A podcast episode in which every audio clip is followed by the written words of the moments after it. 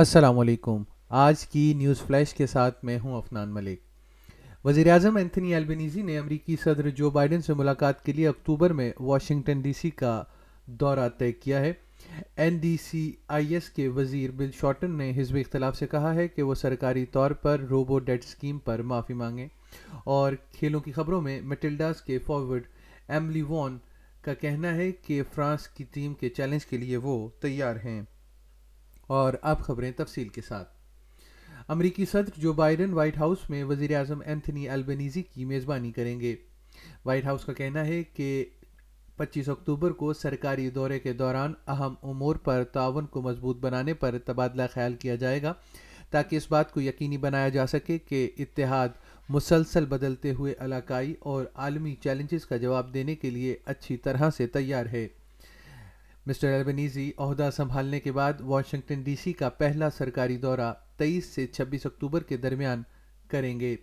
ایک بیان میں البنیزی کا کہنا ہے کہ آسٹریلیا اور امریکہ کے درمیان دیرینہ تعلقات ہیں جو گہری دوستی اور اعتماد، امن اور قانون کی حکمرانی کے لیے مشترکہ طور پر مبنی ہیں۔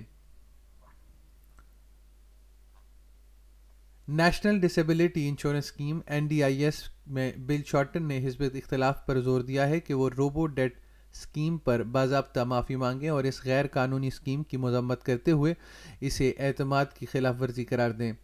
سرکاری خدمات کے وزیر نے جمعرات کے روز ایوان نمائندگان میں کامیابی کے ساتھ ایک تحریر پیش کی، جس میں پارلیمنٹ سے مطالبہ کیا گیا ہے کہ وہ روبو ڈیٹ میں شاہی کمیشن کے نتائج کو قبول کرے اس اسکیم کے متاثرین سے معافی مانگے اور اس بات کو یقینی بنائے کہ ایسا دوبارہ کبھی نہ ہوگا۔ ایوان نمائندگان کے اسپیکر نے فیصلہ کیا ہے کہ سابق وزیر اعظم اسکاٹ موریسن کو استحقاق کمیٹی کے حوالے نہیں کیا جائے گا۔ گزشتہ ہفتے گرینز کے ایم پی اسٹیفن بیٹس نے اسپیکر ملٹن ڈک سے کہا تھا کہ وہ اسکاٹ موریسن کو استحقاق کمیٹی میں بھیجنے پر غور کریں کیونکہ انہوں نے غیر قانونی روبو ڈیٹ اسکیم کے بارے میں پارلیمنٹ میں تبصرہ کیا تھا۔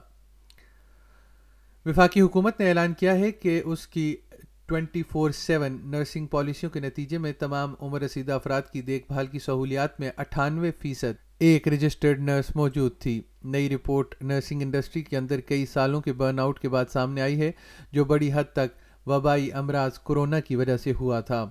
اور کھیل کی خبروں میں خواتین کے عالمی کپ کے کوارٹر فائنل کے لیے ہفتہ بارہ اگست کو برسپن میں فرانس کے خلاف کوارٹر فائنل میچ سے قبل مٹلڈز اپنی تیاری مکمل کر رہی ہیں۔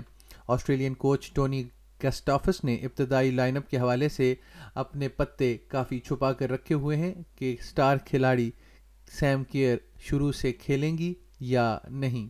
اس کے ساتھ ہی آج کا نیوز فلیش ختم ہوا۔